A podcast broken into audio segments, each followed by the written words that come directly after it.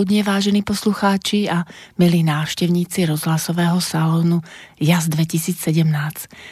Pre tých, ktorí nás počúvajú prvýkrát, najskôr objasním, prečo som vymyslela túto reláciu. No a tým, ktorí nás počúvajú už niekoľký raz, ďakujem za priazeň a trpezlivosť. Náš salón vznikol v roku 2017 ako súčasť vernisáží, najskôr s mojimi obrazmi, potom aj s obrazmi mojich priateľov. Program vernisáží vymýšľam tak, aby sa ľudia stretávali pri príležitosti otvorenia výstavy obrazov, no najmä, aby sa potešili krásnym umením. Krásne umenie je podľa mňa umenie, ktoré ľudí povznáša a inšpiruje nielen v danú chvíľu prežitku, ale osloví ich dušu a ducha na ďalšie bežné dni. A skratka jaz je zložená zo začiatočných písmen môjho mena Janka Andiel Šustrová. Som učiteľka, umelkyňa, výtvarníčka.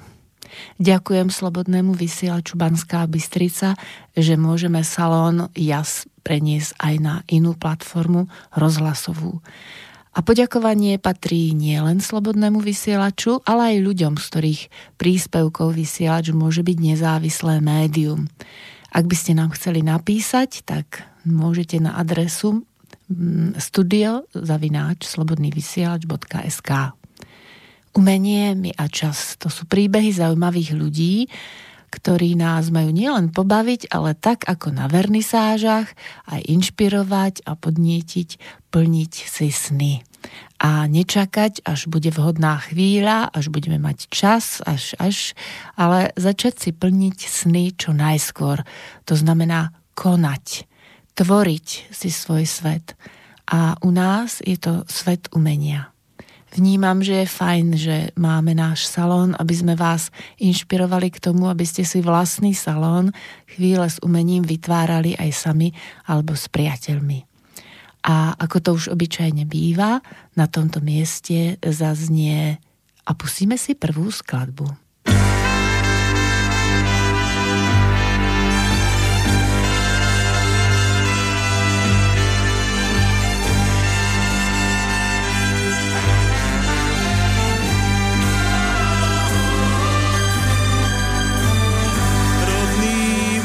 Kraj.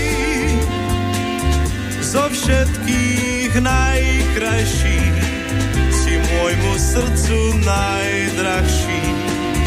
Len teba má sny mladosti. Časom sa rozplynú však tebe lásku uplynú. Ja navždy srdce vie, keď oklame ho svet, že zase k tebe len vráti sa späť. Rodný môj kraj, zo všetkých najkrajší, si môjmu srdcu najdrahší, len teba mám.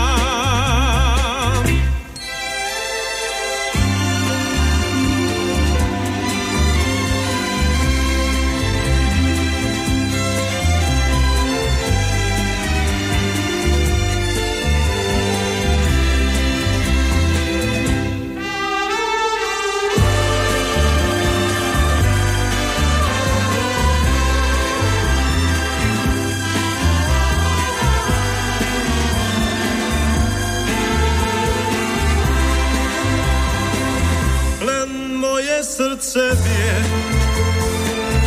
keď oklame ho svet, že zase k tebe len vráti sa späť. Rodný môj kraj,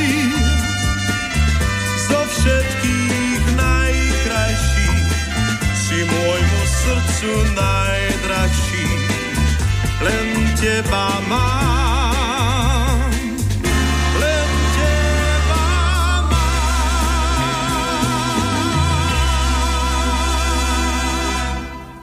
Doznela krásna pieseň Rodný môj kraj, ktorej autorom je známy skladateľ, hudobný skladateľ Gejza Husík. Spieval Karol Duchoň. A ja vítam v štúdiu vzácného hostia, pani Máriu Maculovú, ktorá vybrala túto pieseň a prajem jej dobré predpoludnie. Ďakujem.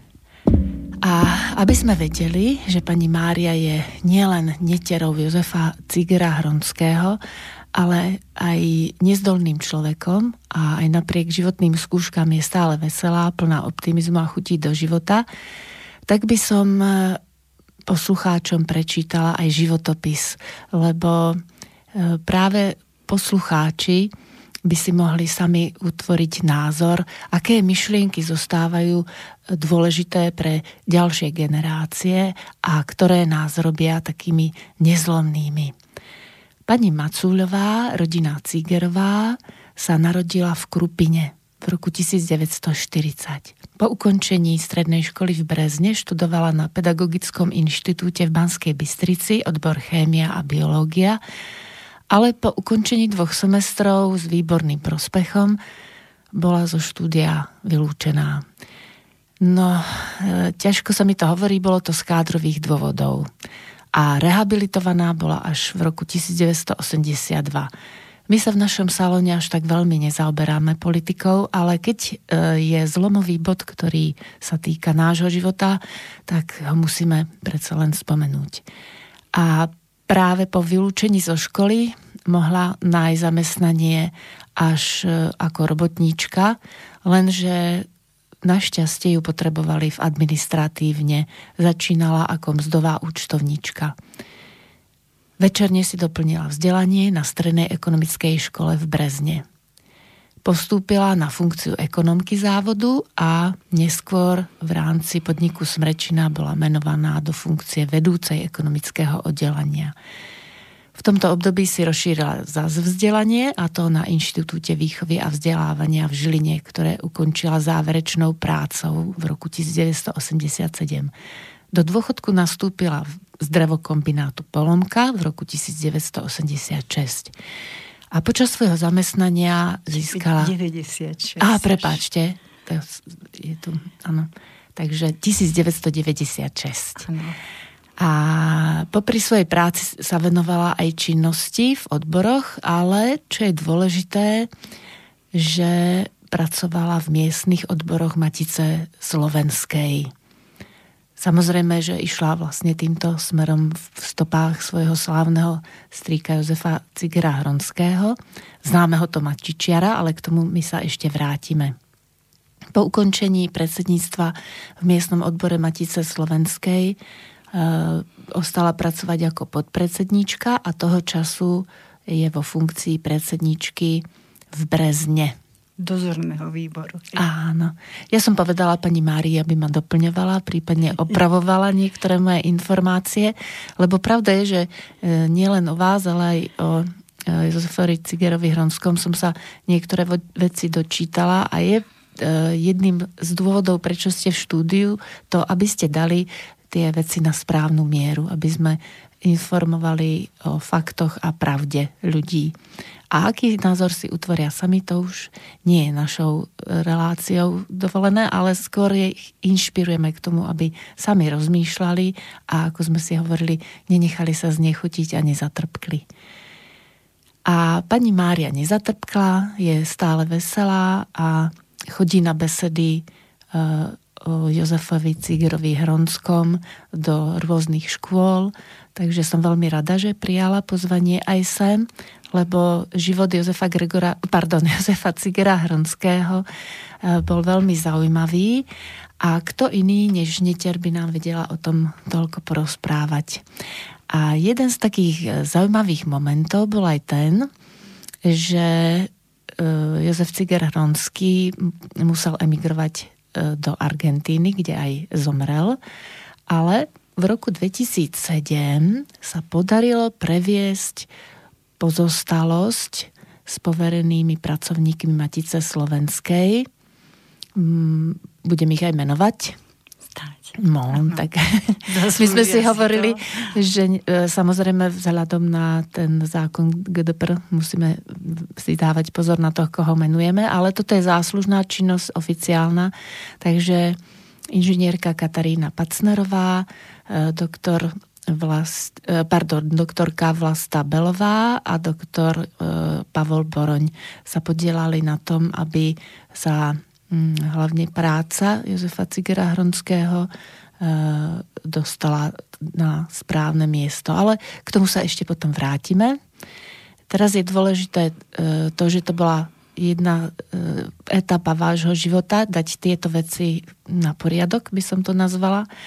A za prácu v Matici Slovenskej, lebo aj toto spadalo vlastne do tej vašej práce ste dostali 4 pamätné medaile a najvyšším ocenením bola zlatá cena Matice Slovenskej v roku 2012. Takže dodatočne gratulujem a je vidieť, že ste naozaj nezdolná pani, ktorá eh, má ešte stále veľmi eh, úsmev na tvári aj v tejto našej náročnej dobe. Žijete v Brezne a tam ste boli ocenená za svoju prácu v oblasti kultúry v roku 1997 cenou primátora mesta.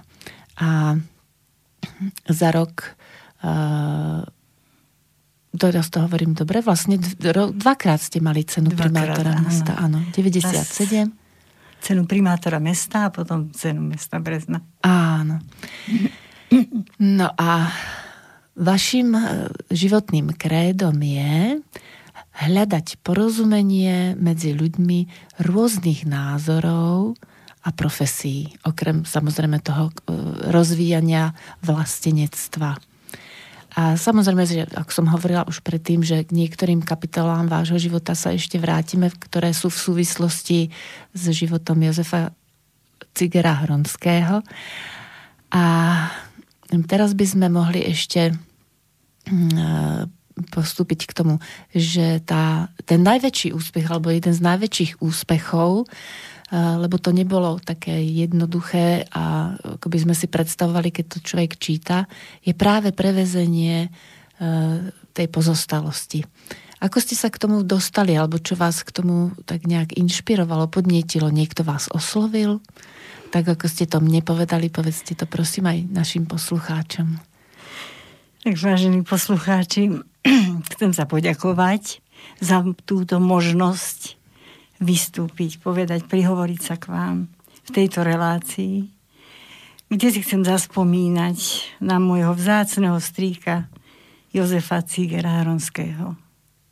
S tým privezením pozostalosti vybavovala to aj po tej finančnej stránke Matica Slovenská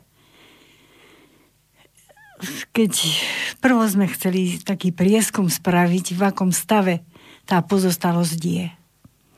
A tak som s dcerou, ako na svoje teda náklady, sme vycestovali do Argentíny a boli sme prekvapení, ako všetko jeho nevesta mala spísané a odložené, všetky jeho rukopisy, rôzne projekty, stavieb, ktoré tam robil pre fabrikanta Fláma, ktorý vybudoval tam veľkú takú továreň.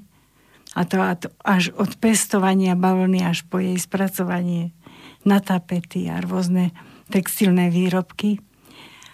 A na, oni začali robiť aj s Jurkom, teda so synom Hronského v tejto fabrike. A oni kreslili návrhy rôzne na tie tapety a potom ale sa dozvedel ten fabrikant, že vie Hronsky aj teda projekty robiť, pretože ďalších dvoch bratov mal stavebný, stavebný odbor vyštudované mali. A tak aj tie projekty. A my sme ešte aj tie zbalili potom odtiaľ. Videli sme, že aj tie sú všetky odložené. Či to bola kaplnka pre rodinu. Potom tam bol taký športový areál, ktorý sme navštívili a dodnes ešte tak aj stojí tam. Viacej taký akoby výťazný, taký oblúk nad cestou, ako sa vchádzalo ku tej fabrike. fabrike. A takéto rôzne, teda aj hospodárske budovy, ktoré kreslil prekvapilo nás, že čo všetko, čo všetko ten náš robil, aby sa uživili. A všetko toto bolo tak uložené u tej jeho nevesty, že tú správu, keď sme dali do Matice, tak mati, vedenie Matice rozhodlo, že tá pozostalosť by sa rozhodne doviesť mala na Slovensko. Tak sme to potom už so spomínanými pracovníkmi Matice Slovenskej na viackrát v kufroch dovážali, každý vždy mal dva veľké kufre a čakali sme netrpezlivo na letisku, či tie kufre prídu v poriadku, lebo to bolo ťažké. Ale prevážali sme nie len písomný materiál, ale napríklad aj keramiku. Lebo oni mali aj takú keramickú dielňu v jeden čas s jeho žiakom, so svojím žiakom robili on učil aj kreslenie hronský tam.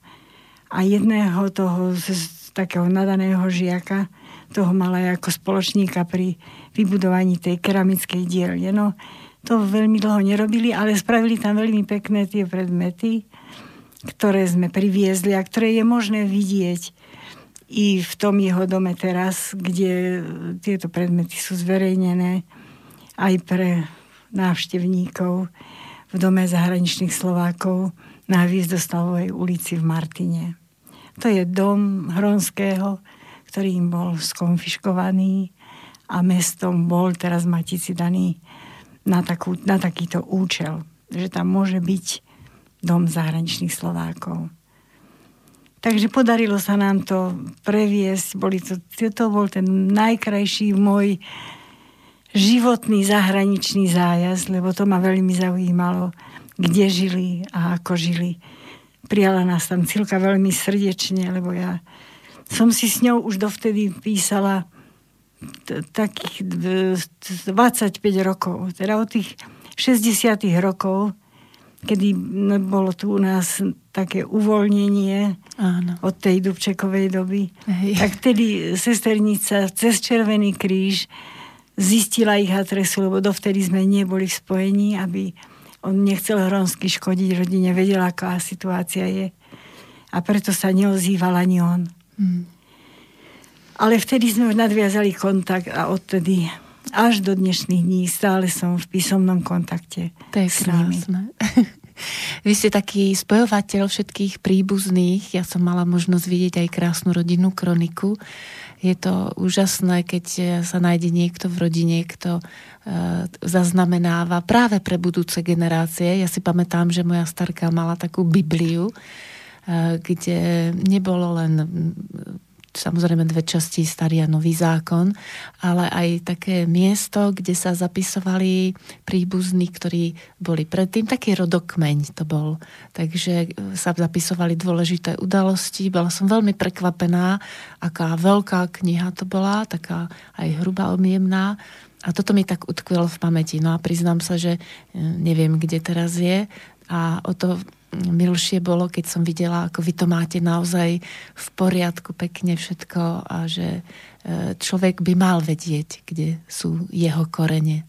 A pani Cecília je pôvodom Slovínka, ona sa ano, vydala. Áno, je Slovínka, jej rodičia e, tiež emigrovali zo Slovínska, lebo tam sa robili e, v tej druhej svetovej vojne rôzne zverstva, také až priam sa dá to pomenovať týmto slovom, mm. tak utiekli zo Slovenska a boli v záchytnom tábore v Rakúsku dlhšie. Áno.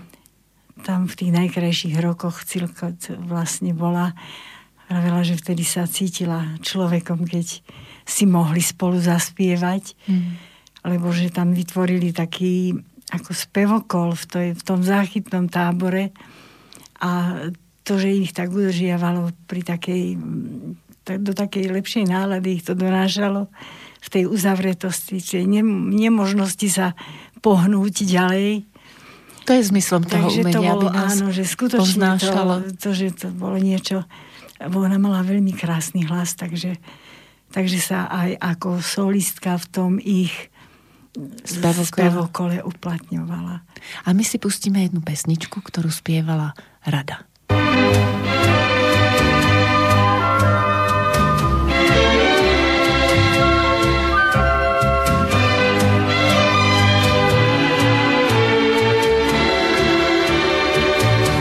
najkrajšia hviezdička z celého nebíčka je tvoja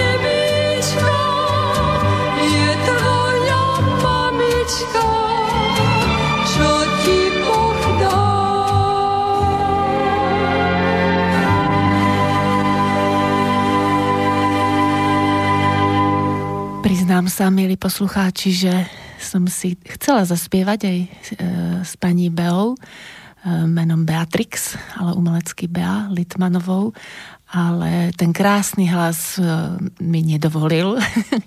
Naozaj krásne spievala pani e, Bea Litmanová. Len kratučko o tej speváčke, lebo my vás inšpirujeme k tomu, aby ste si tie piesny, ktoré tu púšťame, tiež našli na YouTube alebo niekde vo svojich archívoch a začali si spievať aj doma pri práci. Takže pani Beatrix Litmanová strávila detstvo v v Stupave v Bratislave spovom, začala v dome svätého Martina, bola zakladajúcou členkou Slovenského filharmonického zboru, členkou ženského tria, tri dievčatká, aj solovou speváčkou, sprevádzala Františka Krištofa Veselého na vystúpeniach, neskôr spievala v Tatrareví a od roku 1993 vystúpila v hudobnej relácii Repete. Jej manželom bol rozhlasový technik eh, Ladislav Litman a opustila nás do umeleckého neba v roku 2018. A som veľmi rada, že na YouTube je táto krásna pieseň aj s fotografiou pani Bej, eh, ktorá inšpirovala veľa ľudí k tomu, aby si spievali takéto krásne slovenské piesne aj s takým e, tangom v pozadí v podstate. A túto pieseň si veľmi rada spievala aj pani Cecília, o ktorej sme hovorili pred pesničkou. A teraz už odovzdám slovo pani Mári, lebo ona nám povie e, ten príbeh s pani Cecíliou, v akých súvislostiach to bolo. Najkrajšia hviezdička z celého nebíčka je moja mamička. Táto pieseň mi pripomína dovoz telesných pozostatkov manželov Hronskovcov v roku 1993 na Slovensko. Sprevádzala ich nevesta Cecília.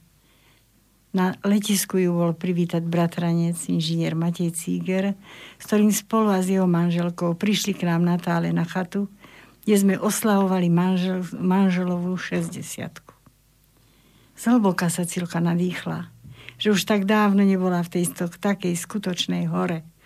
Cilka ako Slovinka poznala také krásne hory, lebo u nich v Slovinsku tiež také boli.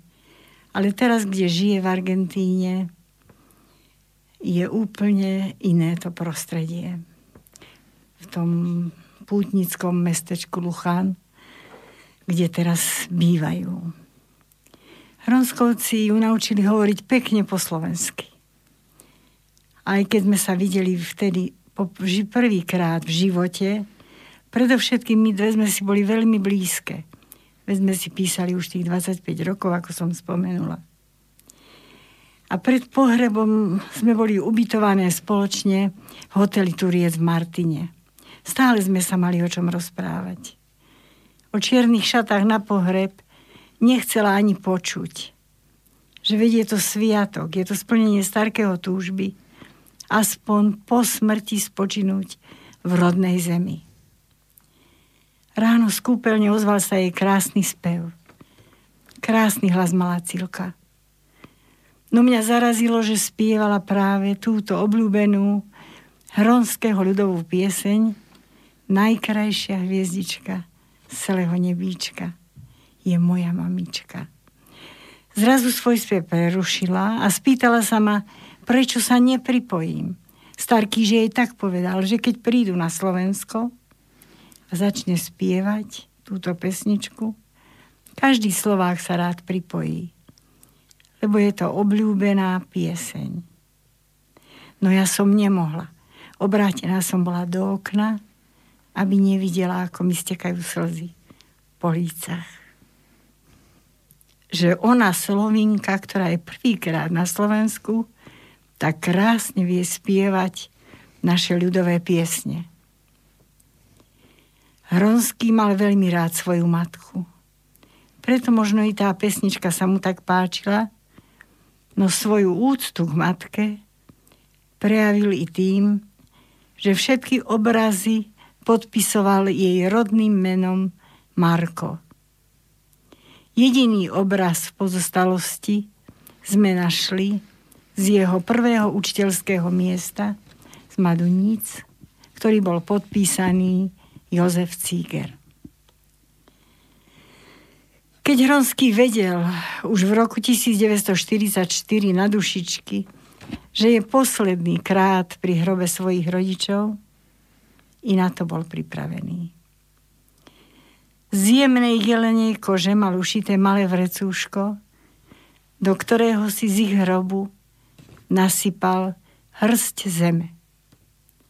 Doma doložil k nej pár zrniek z roztrhnutého matkinho ruženca a vrecúško po zašití si vložil do vrecka. Bola to súčasť jeho vybavenia. Z vrecka mu vrecúško vybrali až po jeho smrti. Keď sme ho našli medzi pamiatkami po ňom vo veľkom kufri s inými predmetmi, tak veľmi sa mi chcelo znovu plakať.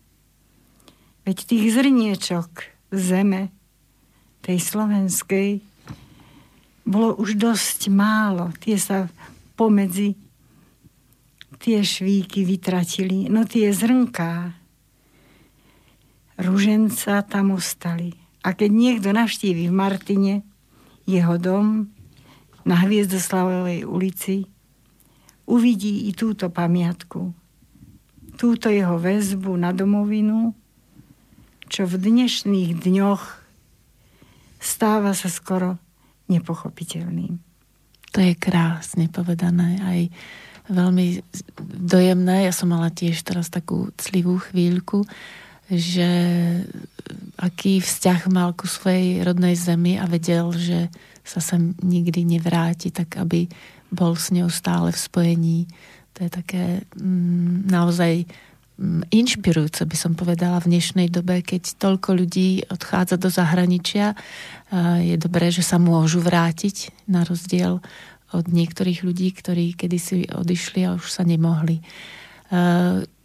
Rada by som prečítala pre tých, ktorí nemajú predstavu o Jozefovi Cigerovi Hronskom, Eh, tak ako som ja presne nemala. Prečo vlastne emigroval? Prečo sa mu dialo v živote to, čo sa mu dialo, keď to bol človek umelec, umelec svojim srdcom, Slovák, eh, s celým svojim srdcom.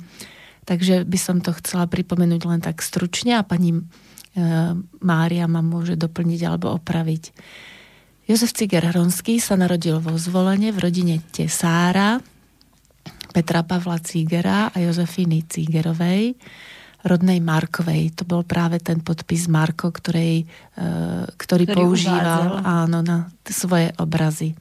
Pochádzal zo siedmých detí, štyria bratia a tri sestry a za manželku si vzal Annu Valériu, rodinu Ružinákovú, s ktorou mal syna Juraja. Navštevoval ľudový školský odbor vo zvolenie, potom pokračoval v Mešťanskej škole v Krupine a nakon, nakoniec dokončil svoje vzdelanie na Maďarskom učiteľskom ústave v Leviciach. Po skončení učiteľského ústavu pôsobil ako učiteľ na viacerých miestach na Slovensku, Horné, Mladonice, Senohrad, Krupina, Kremnica, a za prvej svetovej vojny sa ako vojak pešieho pluku zúčastnil na vojenských operáciách na talianskom fronte.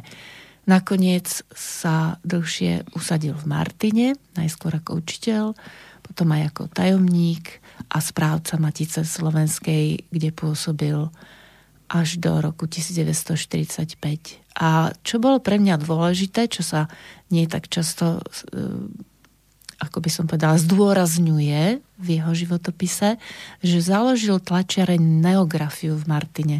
Lebo ja som uh, sa až po uh, prepáčte, až pri príprave toho scenára, mi to tak prišlo na um, tak trošku improvizujem, e, dozvedela, aké užitočné veci robil práve Jozef Ciger-Hronský, ako bola Matica za jeho pôsobenia e, samostatnou inštitúciou, ktorú nemusel dotovať štát.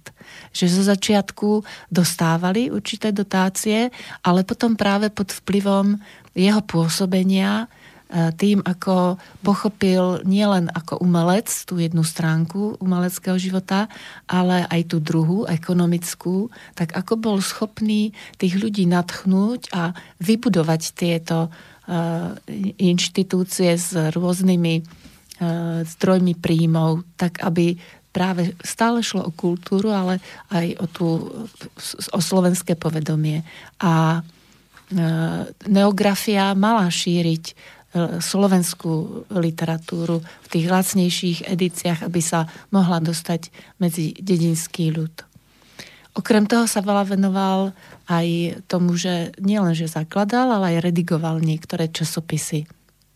A to je tiež jedna z vecí pri dnešnej dobe, keď sa šíri uh, už veľmi, veľmi veľa tej angličtiny, aby sme si uvedomili, že je najdôležitejšie, aby sme aj pre deti nechali im miesto v duši pre Slovenčinu, ktorá im to srdiečko rozbúši a dá im tú silu, ktorú potom potrebujú v živote. Že nie len rozumom sa riadiť, ale naozaj aj svojim srdcom.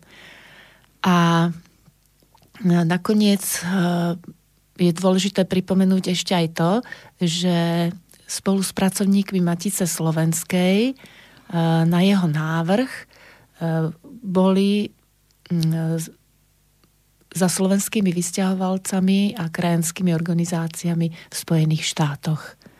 V roku 1936. Áno.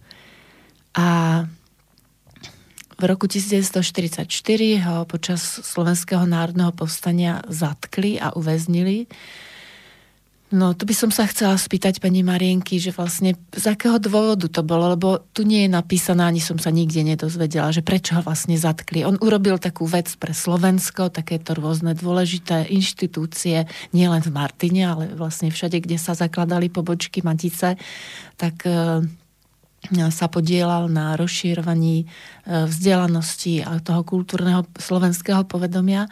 A Slovenské národné povstanie je práve súčasťou jeho života, tak e, ja som to veľmi nepochopila, vravím, nikde ani neboli tie dôvody, prečo ho zatkli a uväznili. Mnohí sa pýtajú na túto otázku mi na besedách, keď chodím, prečo, prečo vlastne odišiel a prečo sa aj nevrátil. Spočiatku to jasne nebolo ani mne. No teraz, keď vieme z archívov, že aj tie procesy v 50. rokoch boli zmanipulované vopred boli, boli určené rozsudky, vina či nevina, nebola dôležitá. Ako to pekne je rozpísané v Slovenskom národnom kalendári z roku 2018 sa tam hovorí o týchto práve, o tých rozsudkoch, ako boli vynášané. Vtedy odchádzala celá delegácia kultúrnych pracovníkov, nielen ronskí, ale i mnohí iní, i s rodinami do exilu. Boli to roky boja s náboženskou ideológiou, ktorá sa nezhodovala s tou socialistickou. Mnohí si ale vybavovali aj osobné účty a kto udal Hronského, aby ho uväznili, si doteraz, sa doteraz presne nedokázalo. I keď sa hovorilo o tom, že niekto chcel dostať sa na jeho správcovské miesto v Matici Slovenskej. V roku 1944 boli sme v Martine u Hronskovcov. Ja si už z toho veľa nepamätám, nemala som ešte ani 5 rokov. No mamička spomínala, ako mať sa dostala príkaz, aby v neografii demontovali súčiastky z tlačiarenských strojov tak, aby nemalo možné na nich pracovať. Pre Hronského to bolo nepriateľné spolu so spolupracovníkom v Matici Slovenskom, Slovenskej s Horáčekom, nariadené súčiastky skutočne demontovali, ale skryli ich. Rovnaké, ale už nefunkčné súčiastky podľa príkazu zabalili a odovzdali Nemcom. Hronsky, keď prišiel domov, povedal len toľko – a teraz neviem, kto príde pre mňa. Kto ma postaví k múru, ak sa to zistí. Viackrát sa už objavili v tlači jeho výrok utekať hoci aj na kraj sveta predtým, keď sa Slovákom od nenávisti krvou penia ústa. Ani na pijave to také nebolo, hovoril Hronsky. Neboli to časy jednoduché. V tom povstaní robili sa aj skutky ne, nepremyslené. Preto premysleli si odchod a Hronsky odišiel prvo do Krupiny k sestre Márii, odtiaľ do Bratislavy k bratovi Pavlovi a potom cez Rakúsko do Ríma. V Ríme navštevoval Akadémiu výtvarných umení, ktorú záverečnou prácou, na ktorej je krásna tvár Krista, ukončil. Určite si mysleli, že tam budú môcť zotrvať dlhšie. No veľvyslanec Sidor ho upozornil, že Benešová vláda žiada ho vydať na Slovensko a postaviť pred súd. Z Ríma odišiel preto do mestečka Oriolo Romano, kde sa skrýval a maľoval, aby mal z čoho žiť. Kamaráti mu jeho obrazy predávali z rôznych zákutí tohto mesta. Keď ho predsa našli, zatvorili Hronského do jednej z najťažších väzníc v Ríme. Jeho zdravotný stav bol vážny. Už pred zatvorením navštevoval lekárov a keďže nemal dosť peňazí, aby ich platil, platil ich svojimi sviatočnými oblekmi. Sidor s Chorvátmi v čase, keď ho prevážali, aby bol vydaný na Slovensko, zorganizovali jeho únos. Hronsky nevedel, čo sa robí. No tak to bolo nahlásené aj Benešovej vláde, že Hronský bol unesený. Priatelia mu zaistili odchod do Argentíny. Neskoršie, keď si už zaistil prácu, prišla za ním z Ríma aj jeho manželka so synom Jurajom. Priniesla som i dokumenty z archívov okresného národného, pardon, okresného národného výboru v Martine, ako i od Národnej bezpečnosti v Martine, ktoré odôvodňujú celkovú konfiškáciu jeho majetku. Uvádza sa ako dôvod, že bol kultúr, kultúrnym referentom Hlinkovej ľudovej strany a šíriteľom fašistických ideí, za čo bude postavený pod predokresný ľudový súd, len čo sa vráti na územie republiky. Podrobne som sa oboznámila s tvorbou môjho strýka i jeho korešpodenciou. Mala som možnosť do nej pri prevoze pozostalosti nahliadnúť. No nikde som sa nestretla ani s jedinou vetou, že by bol šíriteľom fašistických ideí. Doktor Augustín Maťovčík zozbieral jeho články, ktoré boli uverejňované v časopise Slovák v Amerike. V tej útlej knižočke pod názvom Zažínanie svetiel v úvode píše – Základným motívom hronského úvah je prekonávať nezhody a hľadať súlad, zaháňať tmu a zapalovať svetlá dorozumenia. V tomto zmysle už v prvom programovom článku formuloval svoj odkaz slovenskému národu slovami, ktorých platnosť je dodnes aktuálna. K hronského odkazu sa vrátim ešte aj v ďalšej časti tejto besedy, kde chcem citovať niektoré jeho cit, slova, citáty. Nič neprikladať. Nedovolila by som si to. Krásne slova, ďakujem za vysvetlenie. A pretože Jozef Ciger Hronský mal veľmi rád svoju rodnú zem, tak e, pieseň o rodnej zemi od Gejzu Dusíka nám zaspieva Peter Dvorský.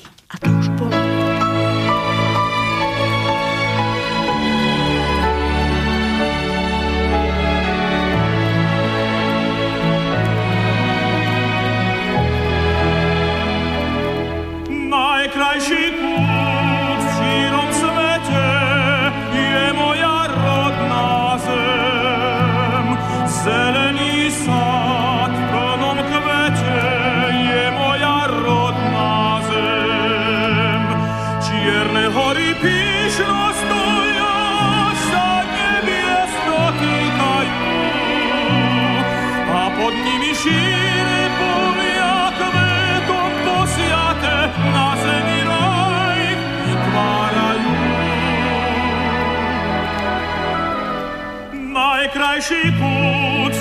Svete je moja rodná zem. Zelený sad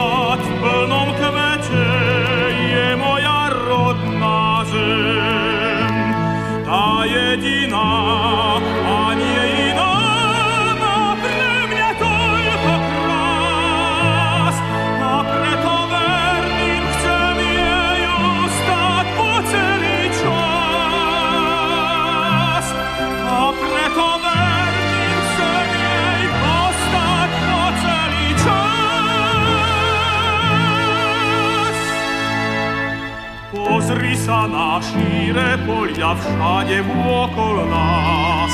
Ranným vánkom, keď sa plní zlato žatý klas, hľaď na kvetov plnú zem, hľaď na tmavý lesa tieň, na potôčik pozri svieži, ako cez údolie beží sem najkrajší kút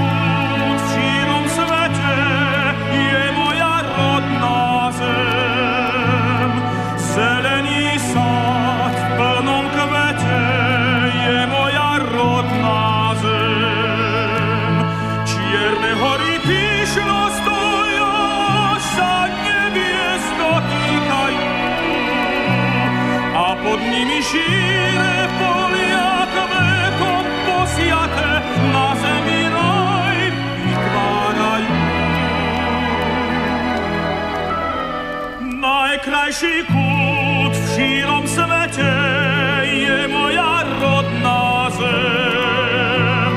Zelený sad v plnom kvete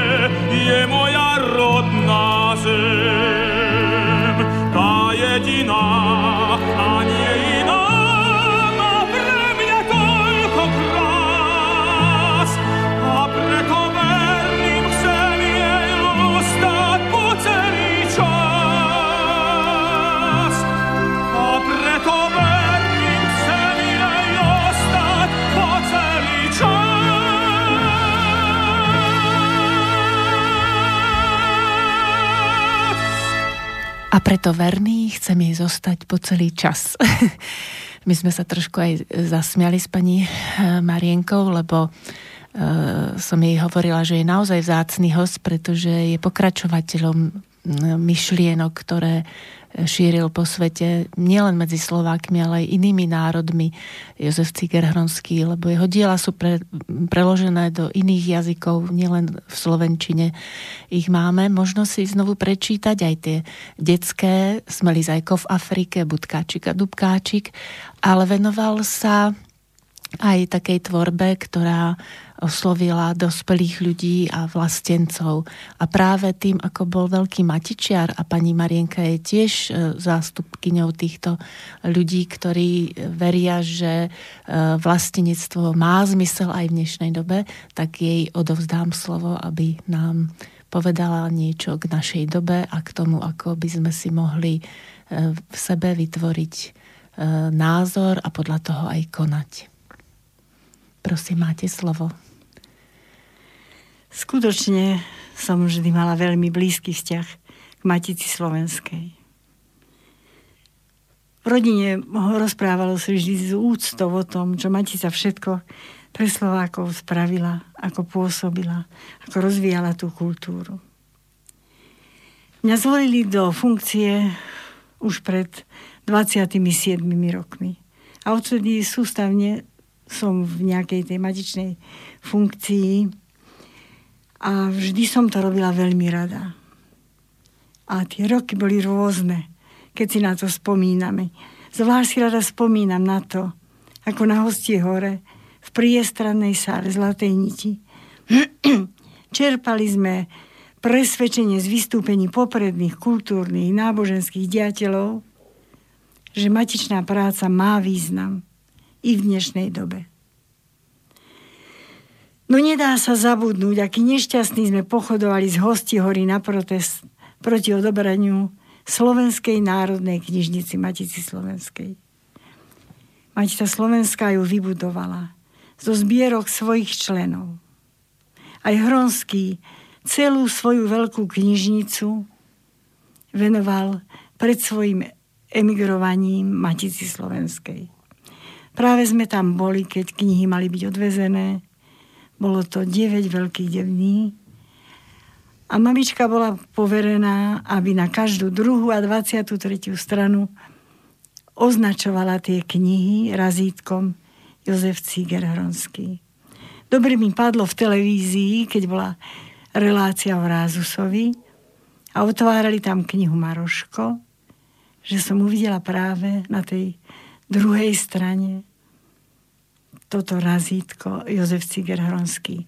To ma teda ubezpečilo, že celá tá knižnica sa tiež zachovala. Ale nielen z darov svojich členov vznikla Slovenská národná knižnica,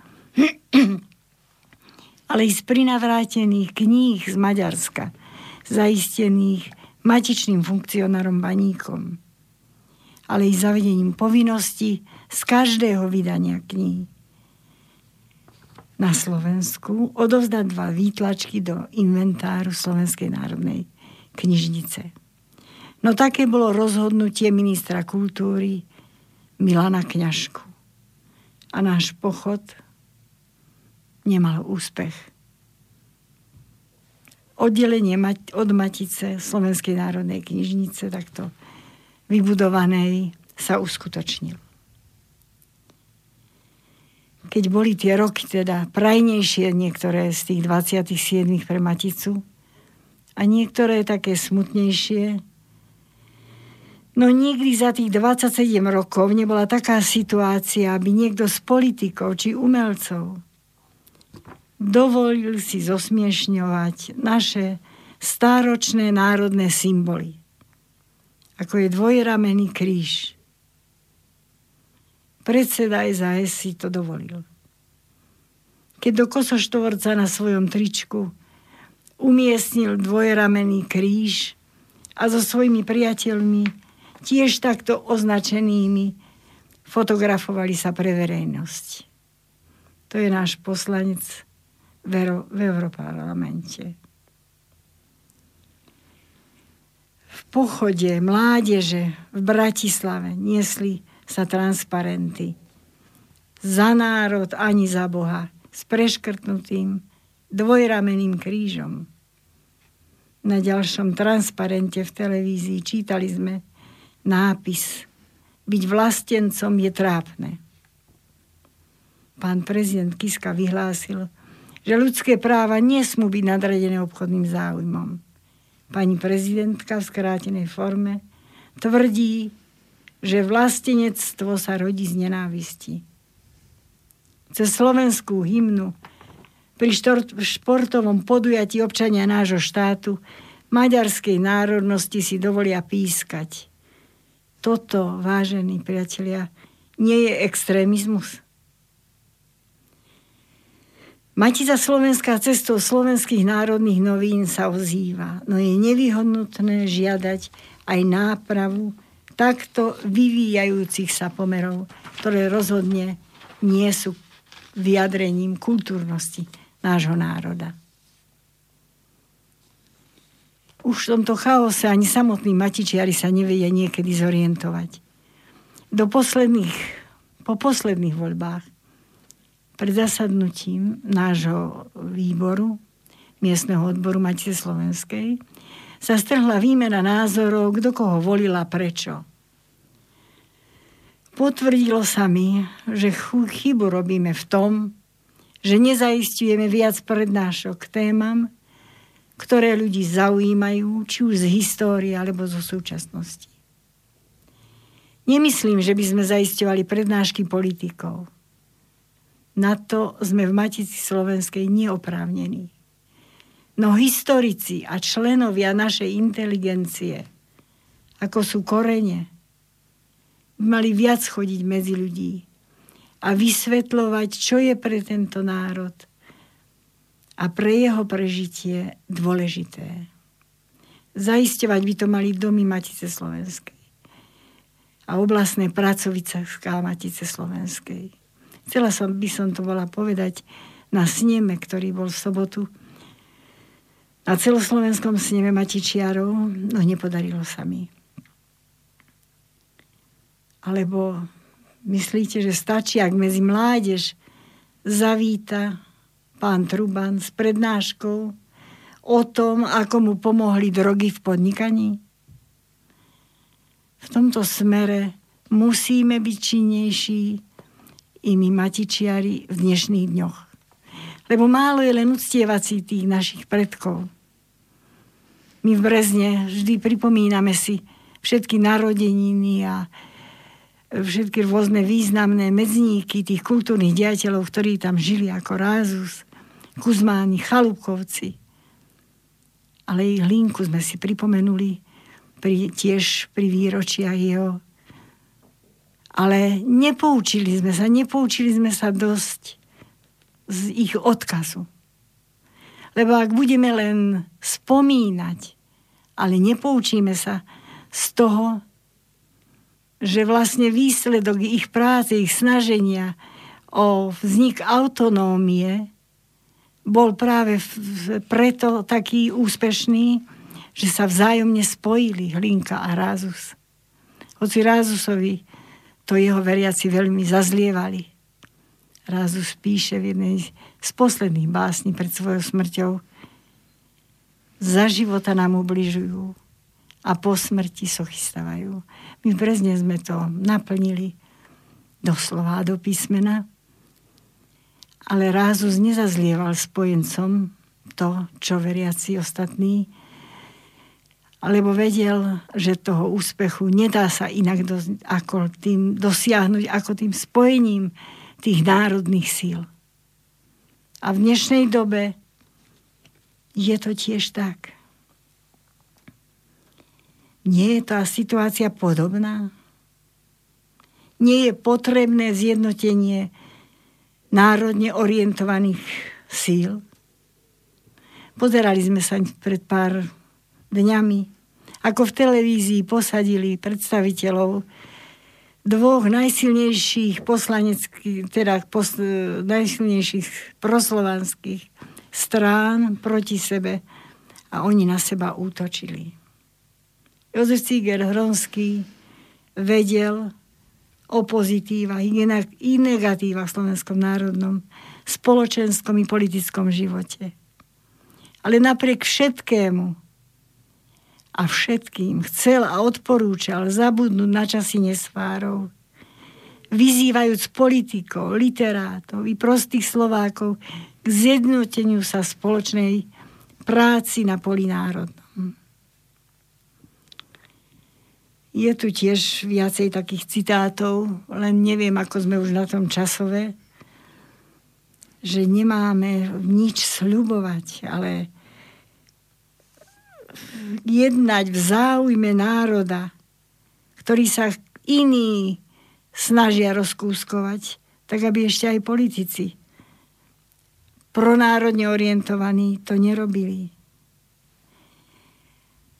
A mne sa páčilo tu, keď chceme pripomenúť všetkým povolaným, čo im pripadla úloha politicky viesť národ, aby nás nesklamali, aby sa dohodli za jeden spoločný cieľ a plnili ho, tak všetci, čo to chceme, musíme sa sami na to e, odhodlať, postaviť sa do jedného radu a aby vedenie nebolo v pochybnostiach, čo má konať. Takže e, preto je tá relácia umenie my a čas. Lebo to umenie je kultúra národa. To umenie robí e, národ národom. Takže aj Slováci, keď chcú, aby prežili, aby odovzdali svojim deťom to, čo im odovzdali ich rodičia a prarodičia, tak musia rozvíjať svoju vlastnú kultúru. A týmito slovami by sme mohli aj skončiť, takže som veľmi rada, že ste prijali pozvanie pani Mária Macuľová, pre tých, ktorí nás počúvajú neskôr, tak je to netier Jozefa Cigera Hronského. A ja som veľmi rada, že sme mohli dať do éteru také myšlienky, ktoré stoja na zamyslenie. A veľmi pekne ešte raz ďakujem. Ďakujem ja za pozvanie a skutočne snáď ešte by som skončila s tými slovami Hronského, že nie krajších slov ako skutky. Ďakujem. Teda a... odberáme sa zase do ďalšej práce. Áno, presne tak. Takže pozrime sa, aké sú skutky za nami a skúsme sa nad tým zamyslieť, ako čo najlepšie prežiť nielen dnešný deň, ale aj tie nasledujúce. Ďakujem veľmi pekne poslucháčom za priazeň a teším sa do počutia na ďalšej relácii v salóne JAS o umení my a v čase v priestore o dva týždne. Do počutia.